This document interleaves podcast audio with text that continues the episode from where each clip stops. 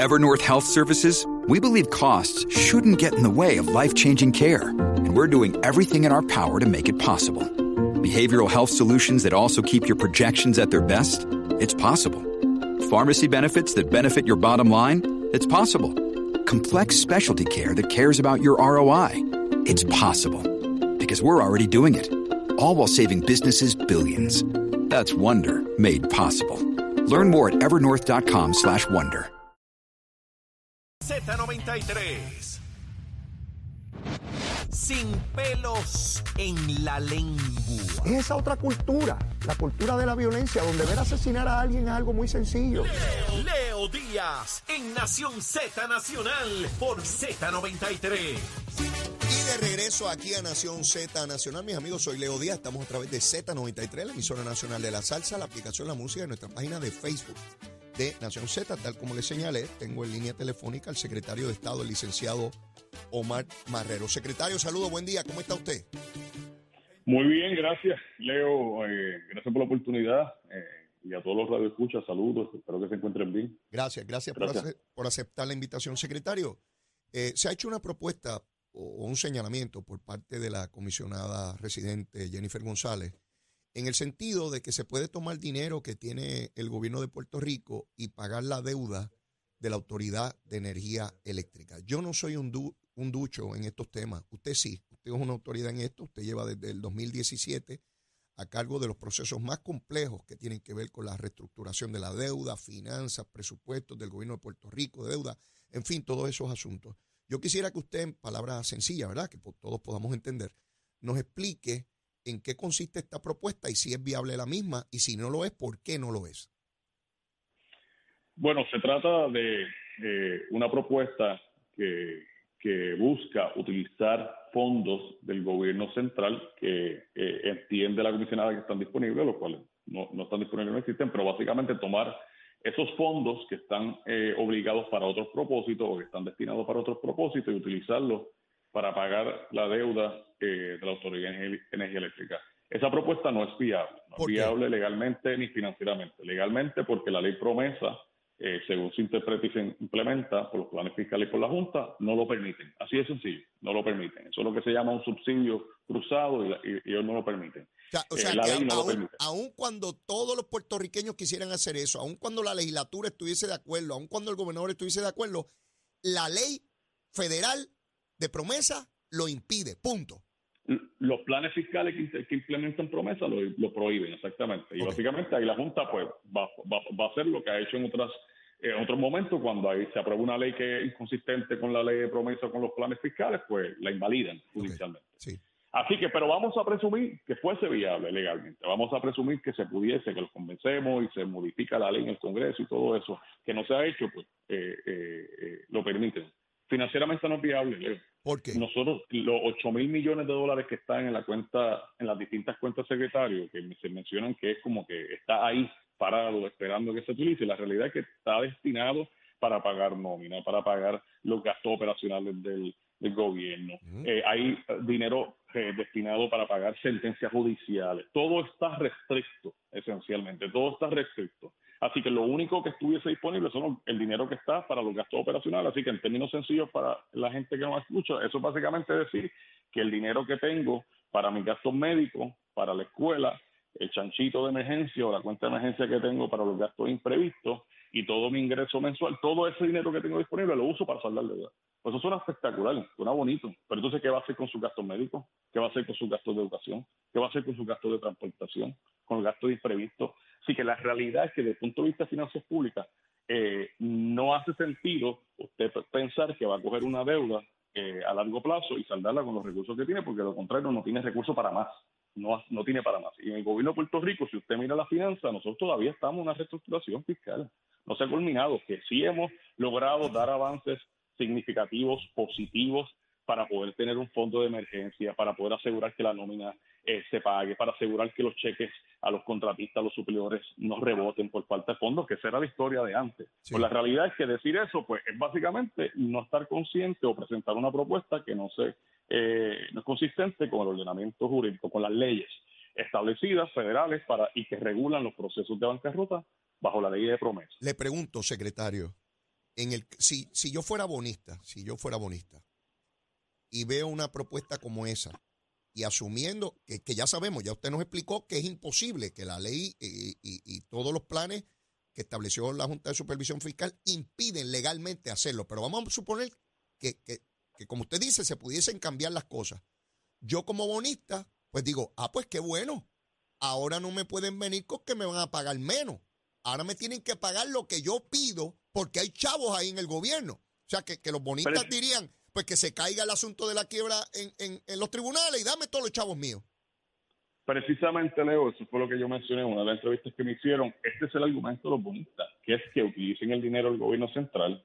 Esos ahorros que tuviste en el gobierno central, pues dámelos a mí, bonista de la Autoridad de Energía Eléctrica. Nuestra posición en los tribunales, y para eso fue que litigamos, y como yo digo, que nos quitamos los guantes básicamente para asegurar que los derechos del pueblo puertorriqueño estuviesen debidamente protegidos, como uno dice, en la mejor manera posible. Y para eso nos quitamos los guantes, litigamos contra los bonistas, el tiempo nos dio la razón, se pudo reducir en casi 80% lo que era su reclamación. Pero ellos al día de hoy todavía, a pesar que hay una decisión, sí, a pesar que hay un tercer plan presentado ante el tribunal, todavía ellos insisten que se debe utilizar los ingresos del gobierno central. Así que, con todo el respeto a la comisionada, plantear que se utilicen los fondos del gobierno central para la deuda de la Autoridad de Energía Eléctrica es básicamente el argumento de los bonistas. No nos beneficia en nada, mucho menos en medio o en la octava entrada de los procesos de reestructuración,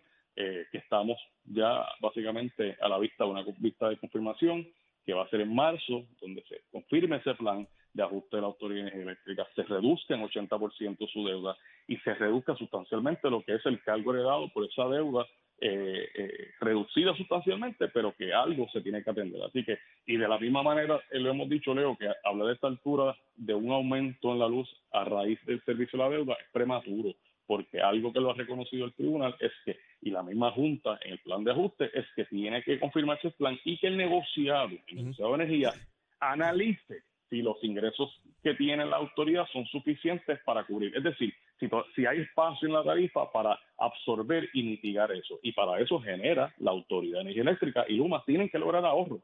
Para eso que está ese negociado.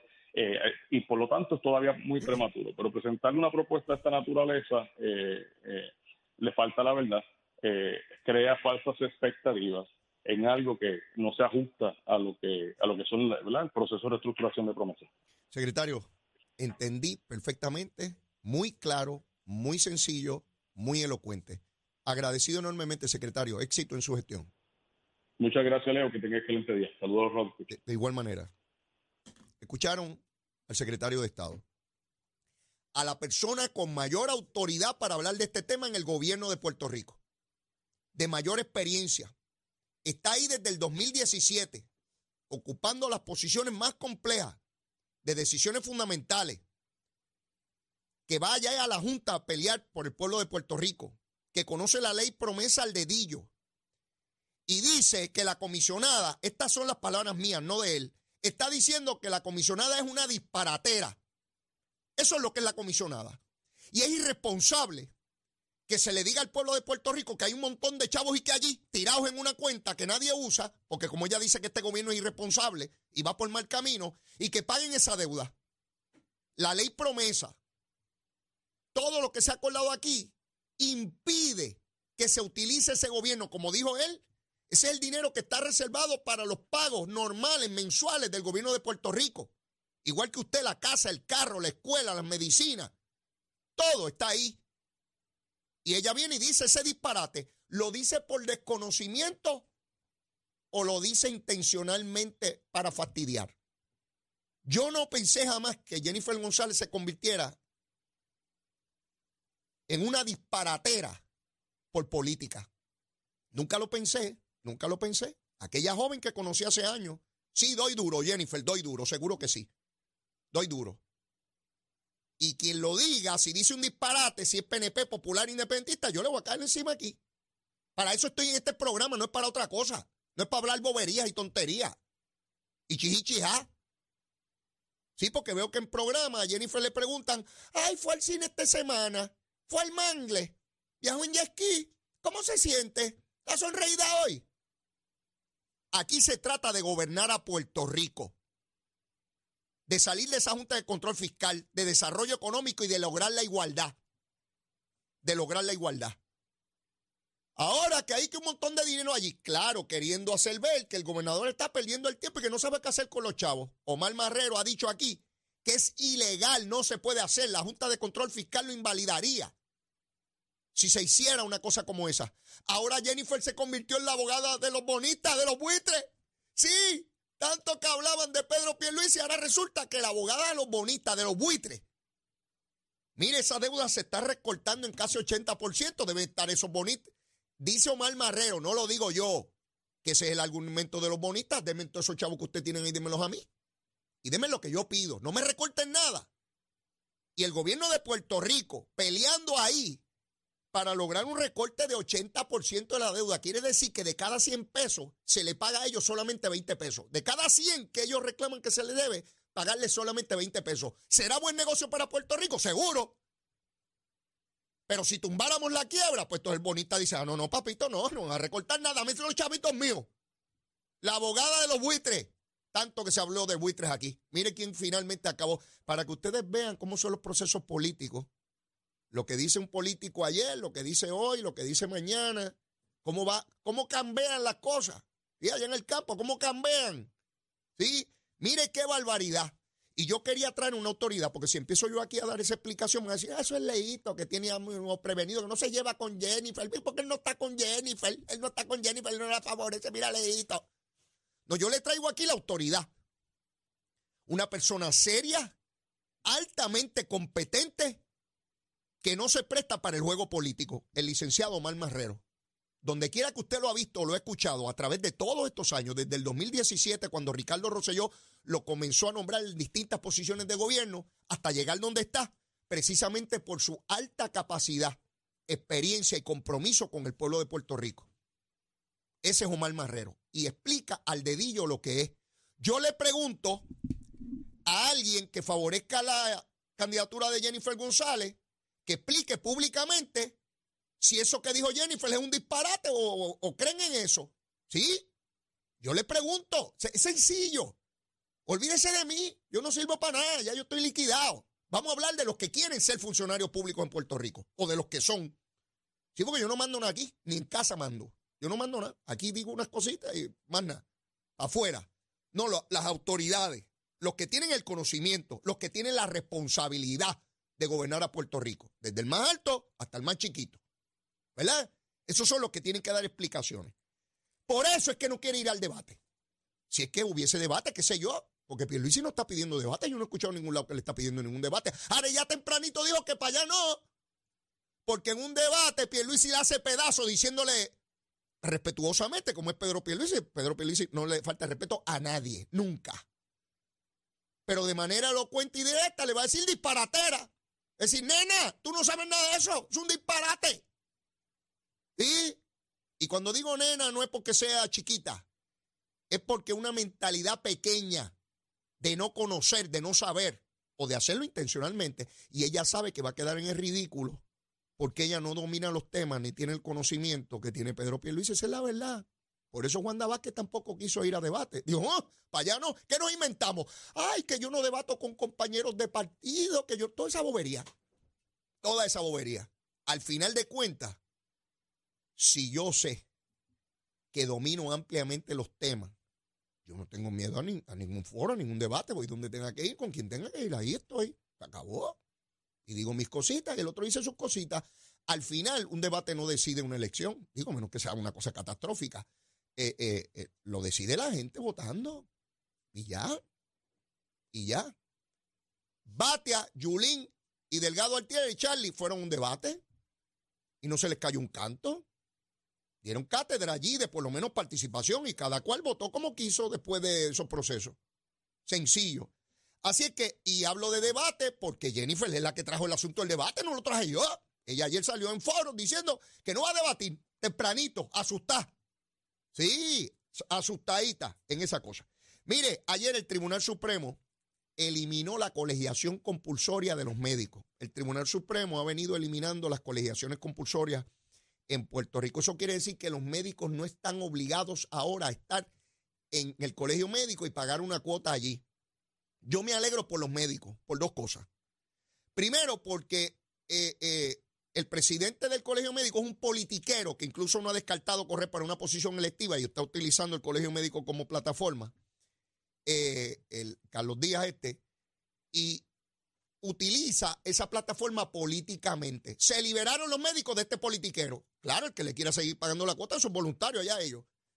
Pero también los libera, como me liberaron a mí como abogado, de pertenecer a un colegio de abogados que solamente defendía a la izquierda, era un colegio político, le importaba un pepino los abogados. Era todo empujar a la izquierda en Puerto Rico. ¿Cómo me obligan a mí a estar en una entidad política disfrazada de profesional cuando esa no es mi ideología? Y el que quiera estar allí está, ahora es voluntario, el que está allí pues fantástico, pero yo no tengo que estar en ningún foro en el cual yo no soy la persona, ¿verdad?